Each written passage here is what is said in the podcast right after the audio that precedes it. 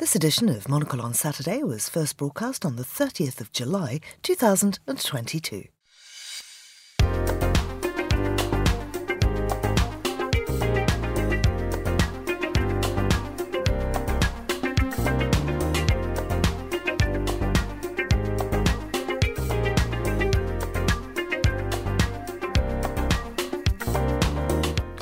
I'm Georgina Godwin, broadcasting to you live from Midori House in London. This is Monocle on Saturday.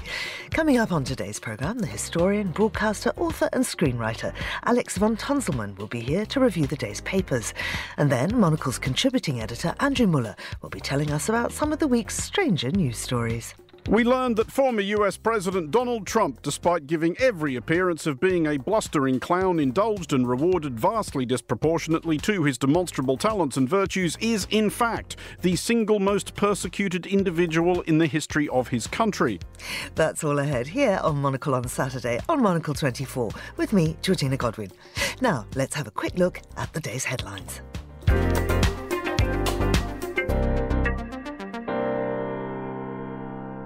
The Ukrainian military announced this morning that it's killed scores of Russian soldiers and destroyed two ammunition dumps in fighting in the Kherson region, the focus of Kyiv's counter-offensive in the south and a key link in Moscow's supply lines. Meanwhile, Kyiv has called for the United Nations and the Red Cross to be allowed to investigate the deaths of more than 50 Ukrainian prisoners of war in an attack in occupied territory. Front-running former president Lula da Silva called on his supporters to take to the streets to help him win Brazil's election in October and deny far-right incumbent Jair Bolsonaro a second term. The leftist leader and Workers' Party founder said the Brazilian economy will recover solid growth only if there is income distribution in the South American country. And Australian Prime Minister Anthony Albanese today unveiled the wording of a draft referendum question as part of moves to enshrine an Indigenous voice in Parliament. The government is seeking a referendum which is necessary to make changes to the Constitution on recognising Indigenous minorities in the Constitution and requiring governments to consult Aboriginal people on decisions that impact their lives. And that's your Monocle 24 News. Well, it's a lovely, relaxed Saturday morning here in London, and I'm delighted to be joined by the historian, broadcaster, author, and screenwriter. What an array of talents, Alex von. Good morning, Alex. Good morning, Georgina. I understand, though, you've been taking a break from all of those impressive labels.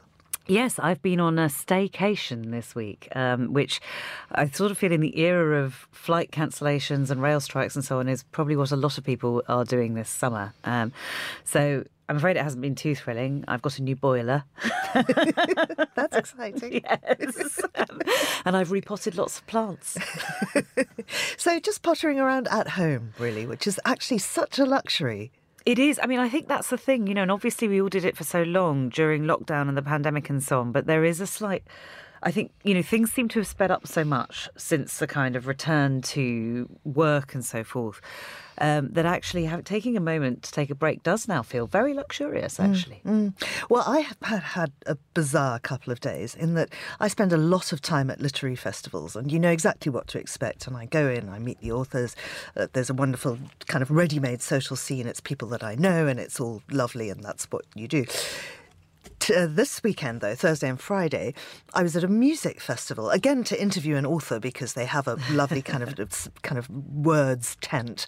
Um, but I haven't been to a musical festival since sort of 20 years ago in Glastonbury when you still had to kind of get in for free by crawling under the fence through the mud and then taking so much drugs you couldn't so many drugs you couldn't remember. I don't know what you mean. um, this was extraordinary. And at first, I was sort of slightly freaked out because I have a 22 year old daughter who said she had absolutely no intention of coming with me. And in fact, she was going to stay home and do the cleaning. She said she was going to clean the wow. house from top to bottom, while you, mother, she looked at me disapprovingly, are going off to a music festival. So I duly did. Um, so WOMAD has been going for 40 years, and I have to say that everybody there, or many people there, have also been going there for 40 years. I think that me and my partner brought the demographic down significantly. and I was really struck by WOMAD woman, who is, um, and I mean absolutely no disrespect by this, but a woman of a certain age whose hair is either sort of blue, again, no disrespect, yours is a no, gorgeous no. colour, um, but she's either gone for some kind of really out there colour, or it's kind of frazzled and grey and just a bit longer than it should be and has never been to a hairdresser and always dressed in kind of sort of tie dye and, and sort of flow clothes. A lot, uh, quite a few casualties there. People who went to Goa in the 1970s and have never really quite come back. I mean, it sounds awesome, I have to say. Do you know what? They seem to me some of the nicest people. And what I was really impressed by was how large this this demographic is. And and the fact that almost none of them are in politics. And if the country were run by these sweet, gentle people who just want to listen to world music and have a lovely time, I think we might not be in the state we're in now. Oh gosh, it sounds amazing. How can we appoint them? exactly. Well, and, and that's the thing, isn't it? Is that, that that politics has become so toxic that many decent people no longer want to be involved and i think that's that's a real issue you have to be a certain type of person usually quite narcissistic to get involved in that kind of job and and and people who who, who good decent people generally don't want to do that I think that's absolutely right. I read a blog post this week by um, a journalist who had gone off and sort of spent the summer in Sweden, completely disconnecting and going to a cabin um, and you know sort of travelling around and and just was speaking about how much better she felt, how sort of moving away from this kind, of, realizing that you're sort of trapped in a room with screaming lunatics in the UK politics world, and and I thought, God, that sounds amazing. I mean, yeah. maybe we should all be able to do this. But of course, I mean, I suppose it's privileged to be able to disconnect, isn't it? It's wonderful, and, and I think it's not just just the UK where it's toxic. I mean, look oh, around absolutely. the world; it's it's yeah. everywhere. Um, but it's also odd looking back. So, for instance, when you look at the era of uh, Tony Blair and Gordon Brown, both of those British prime ministers refused to appoint resignation honours.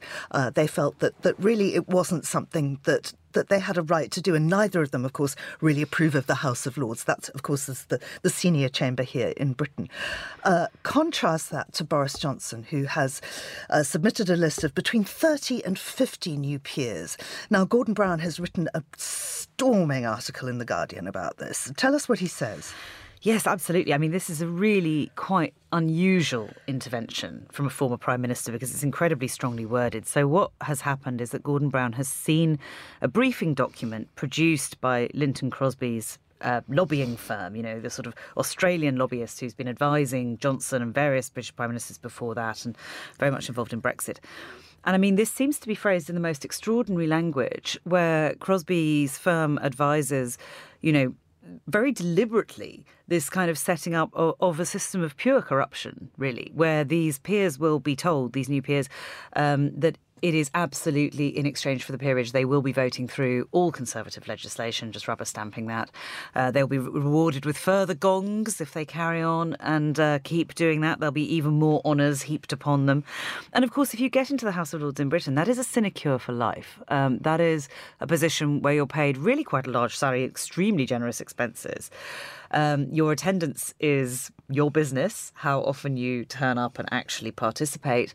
Um, and you know, so this is really kind of a system of putting your cronies in power for life, and it's very hard to get rid of them. I mean, you can now get rid of members of the House of Lords if they really um, disobey the code of conduct, and that's uh, you know a couple of times that's sort of happened. Although generally they resign before that hits, but um, it's very very hard to get rid of them. They're not you know, there, there's no limit to the term. Technically, it is really a lifetime job. Mm. And of course, if you look back, already in the House of Lords, appointed by Boris Johnson, is uh, Lebedev, who is uh, whose father is a Russian oligarch, and lots and lots of questions in the media swirling about Johnson's relationship with him and the trip he took to Italy with him, which he says was uh, not pre-planned. There were no officials with him. No official business took place, but never mentions Alexander, his father, by name. It's it's all deeply shady. It is. And I mean, there was a lot of controversy over the appointment of Lord Lebedev of Siberia, as he actually is known. Um, that is not some comedy title, that is actually what he is.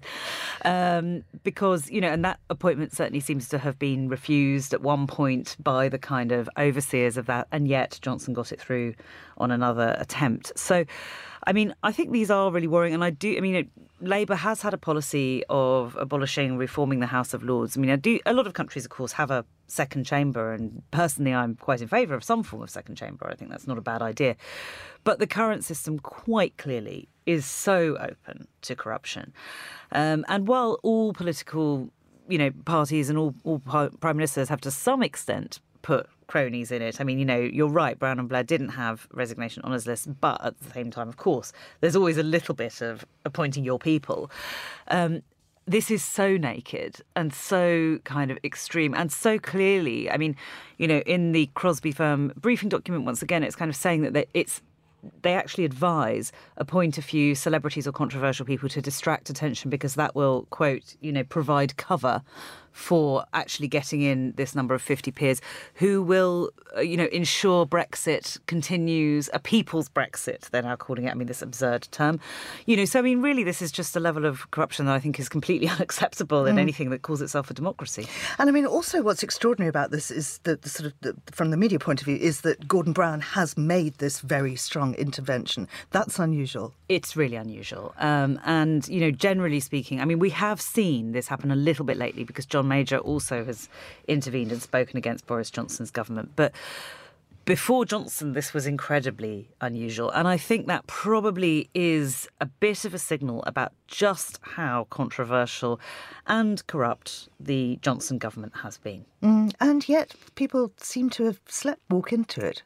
Yes, How did it get do. to this? Oh my goodness! Well, I think we need longer than our show this morning. I mean, uh, but I mean, the point is, people were pointing this out from the very beginning, from before he was mayor of London, saying this man is not fit for office. Absolutely. I mean, everybody who knew him more or less said that. It seems to have been the most extraordinary story, and I do think you know, well, I mean, you know, it could be told now, but I think there will be a lot of reflection in the future on exactly how this point was arrived at. And I think there are a lot of controversial facts. Uh, well, a lot of a lot of very interesting factors in yeah. there. Brexit's obviously one. Now, of course, one of the ways that Johnson has been trying to rescue his international reputation is by what he's been doing in Ukraine, uh, and uh, people seem to to genuinely have a lot of admiration for him for what he's he's he's done in Ukraine.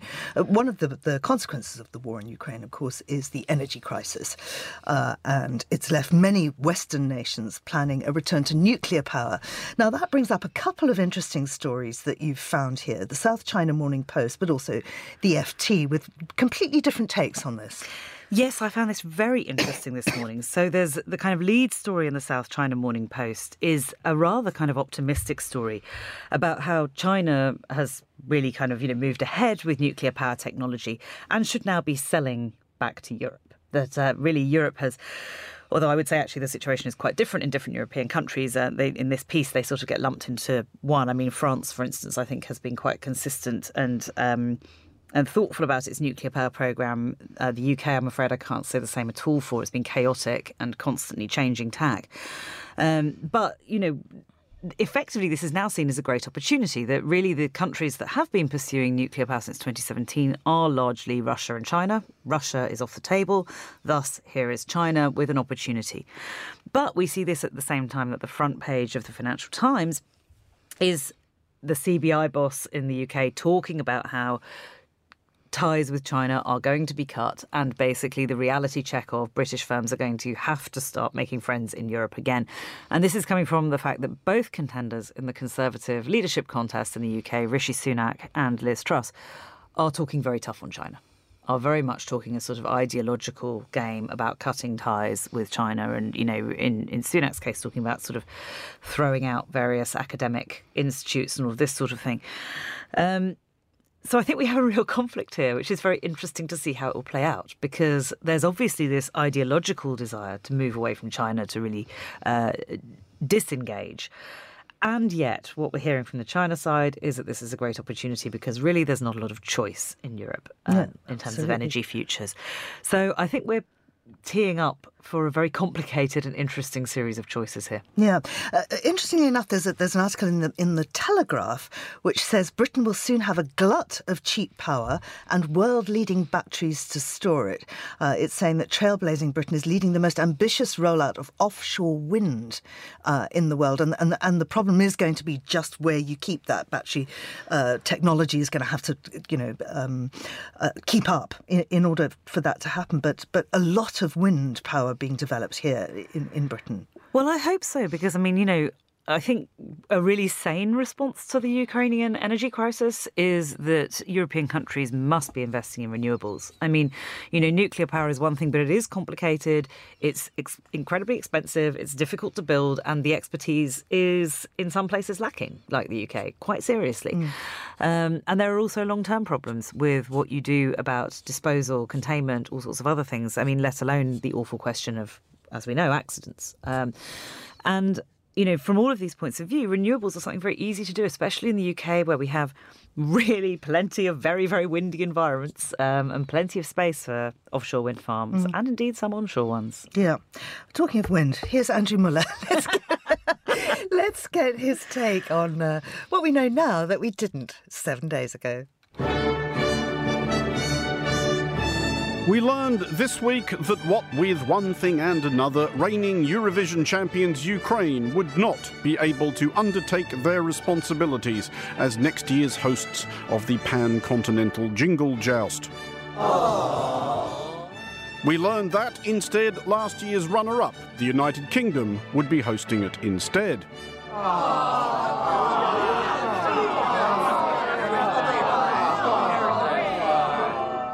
Settle down. We learned when we looked into it further, because we're good like that, that this will not be the first time that the UK has stepped in to cover for the previous year's victor. We learned that it will, in fact, be the fifth. The Netherlands didn't fancy it in 1960, France couldn't afford it in 1962, Monaco couldn't find a venue in 1972, and Luxembourg, having won twice in a row, couldn't face hosting it again in 1974. Here now follows a mercifully brief mashup of Luxembourg's back to back winners, triumphs which remain, in no particular order, the two most interesting things ever to happen to, in, or in any way regarding Luxembourg.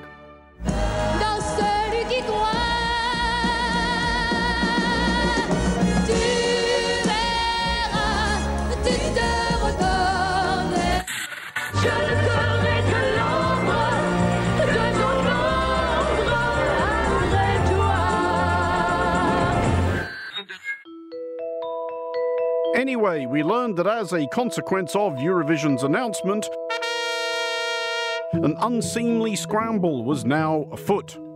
Let's have an unseemly scramble effect.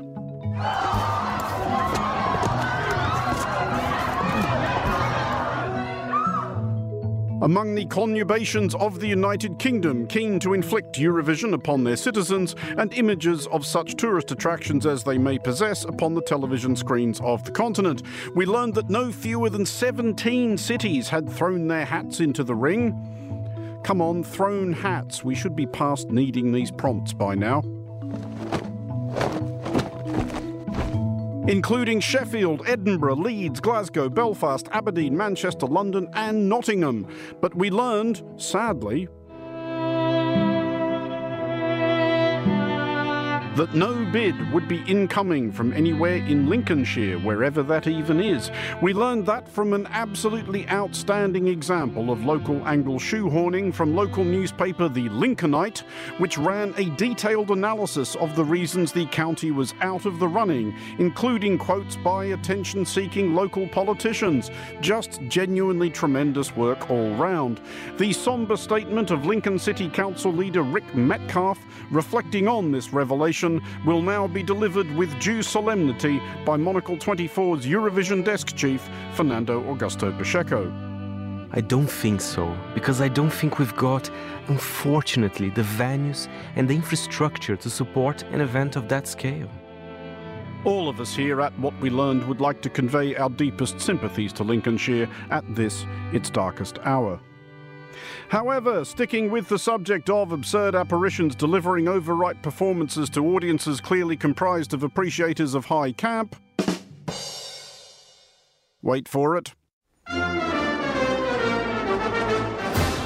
We learned that former US President Donald Trump, despite giving every appearance of being a blustering clown, indulged and rewarded vastly disproportionately to his demonstrable talents and virtues, is in fact the single most persecuted individual in the history of his country.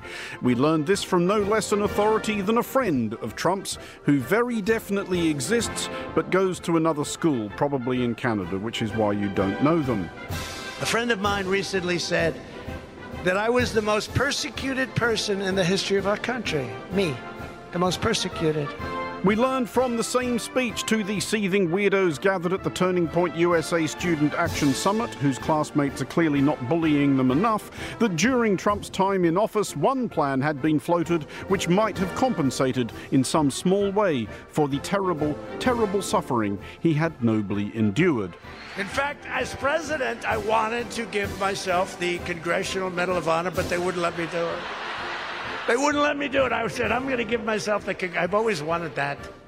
A reminder at this point that the Congressional Medal of Honor is awarded to American service personnel for, and we quote, conspicuous gallantry and intrepidity at the risk of life above and beyond the call of duty. We learned when we looked it up that the most recent of such decorations awarded was to Sergeant Major Thomas Payne of Delta Force for his role in rescuing 70 hostages held by Islamic State in Iraq in 2015, repeatedly charging into burning buildings while under enemy fire to bring people to safety. In fairness, we did not learn, as we haven't tried either ourselves, whether this is more difficult than maintaining a straight face while telling your draft board that you are unable to serve due to being being afflicted with bone spurs in your feet, so who are we to judge, etc.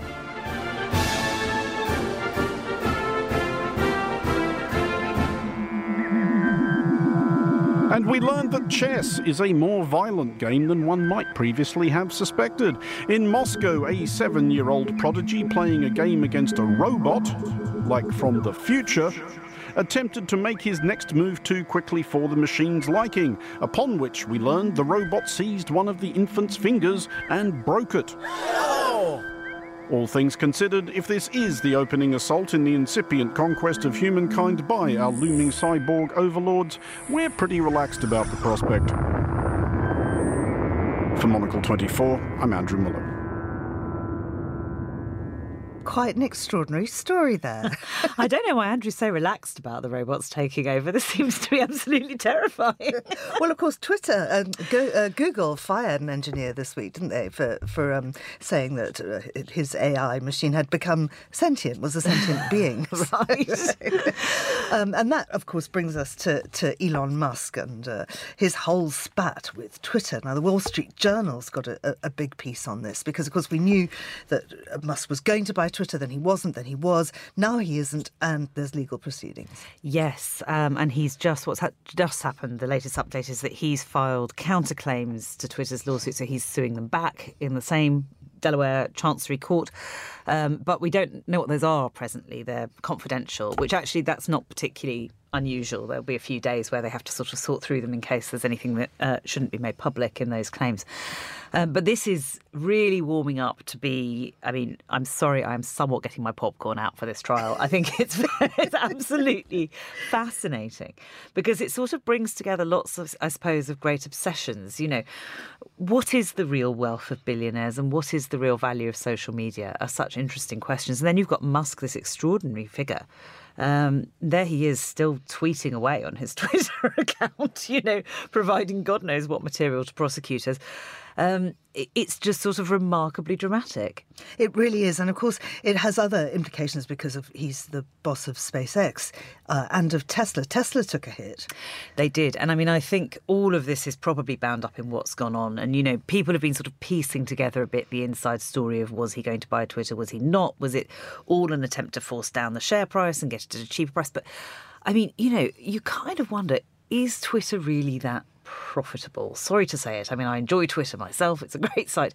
But where's the revenue stream coming from, really? So, you know, it's an awful lot of money, 44 billion that he offered for it, to spend on something um, which, you know, has a very, very unclear future of how you monetize it. And I mean, that appears to have that offer in and of itself appears to have delivered something of a hit, for instance, to Tesla's share price because people were worried about where he was going to finance this from. Mm. And people are also worried about the future of uh, driverless vehicles and so on. One place where it is actually being really investigated is in Neom, which is this new city in Saudi Arabia cre- uh, created by MBS to really diversify away from, from oil. But one of the c- controversial plans there is flying taxis.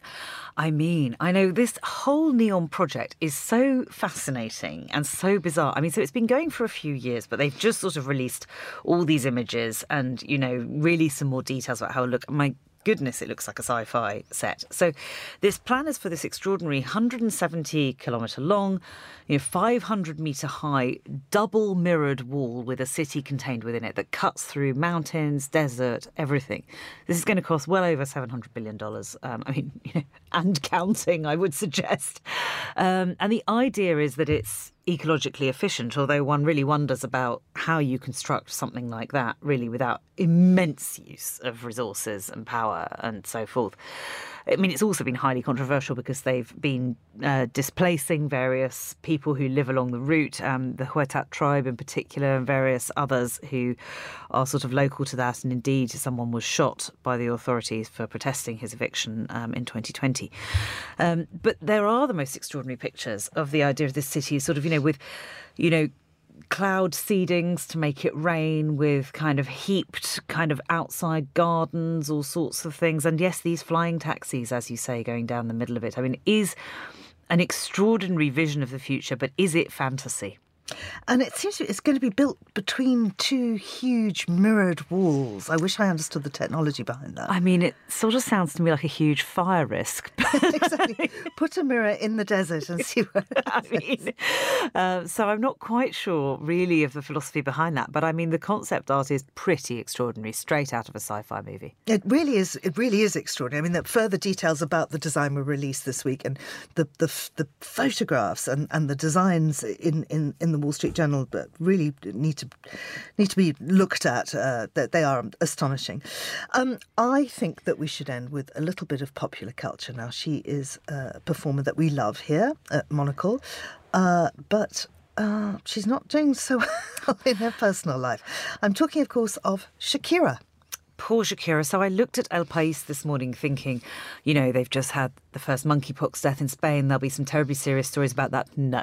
The lead story is absolutely about Shakira, who is in great trouble with the tax authorities in Spain for allegedly in 20 uh, 2012, I think to 2014, she was living in Barcelona. They say she says she was not living in Barcelona; she was living in the Bahamas um, and visiting Spain only sporadically. And so there's a dispute about whether she should have paid taxes in that period. And it's sort of got to the extraordinary level. There were lots of opportunities to settle, and that hasn't happened. So it's now got to the level where Shakira is facing eight years in prison and a possible 23 million euros in fine. Both she could in fact be hit with both of those things. So it's sort of extraordinary. I mean, once again, you know, who knows if it will actually get to trial, but even if the trial doesn't happen, it looks like she will have to turn up to confirm a deal at this point. So she will be taking the stand in mm. Barcelona. Now, the reason she was in Barcelona was that she was playing with the FC Barcelona soccer player uh, Gerard Piqué, I think you pronounce his you name. Yeah. Uh, and in June, they split after 12 years together. So n- not only is she being persecuted for, for prosecuted for tax, but also she's broken up with her boyfriend. Yes, she has. And I think they've got two young boys. So that's obviously very sad and must be very difficult. I mean, it must be a very tricky situation, but at the same time, you know, these the, the crimes she's being charged with are pretty serious. Partly because you know there's so much money involved, and I mean the allegations from uh, the Spanish tax authorities are that it involved a lot of offshore companies that were used to sort of conceal wealth and so on. Now, you know, we all know that rich people do kind of undertake all sorts of schemes, but it's sort of very controversial what they do and what you know how what their accountants are advising versus what really is legal. Absolutely. Well, uh, Shakira, we're we're thinking of you. uh, Alex, thank you so much for, for, for coming on the show today. Uh, that's Alex von Tunzelmann, and I hope you have a very good week. Uh, and uh, that's all for this edition of Monocle on Saturday. And thanks to our studio engineer, Nora Hall. I'm Georgina Godwin, and Monocle on Saturday returns at the same time next weekend.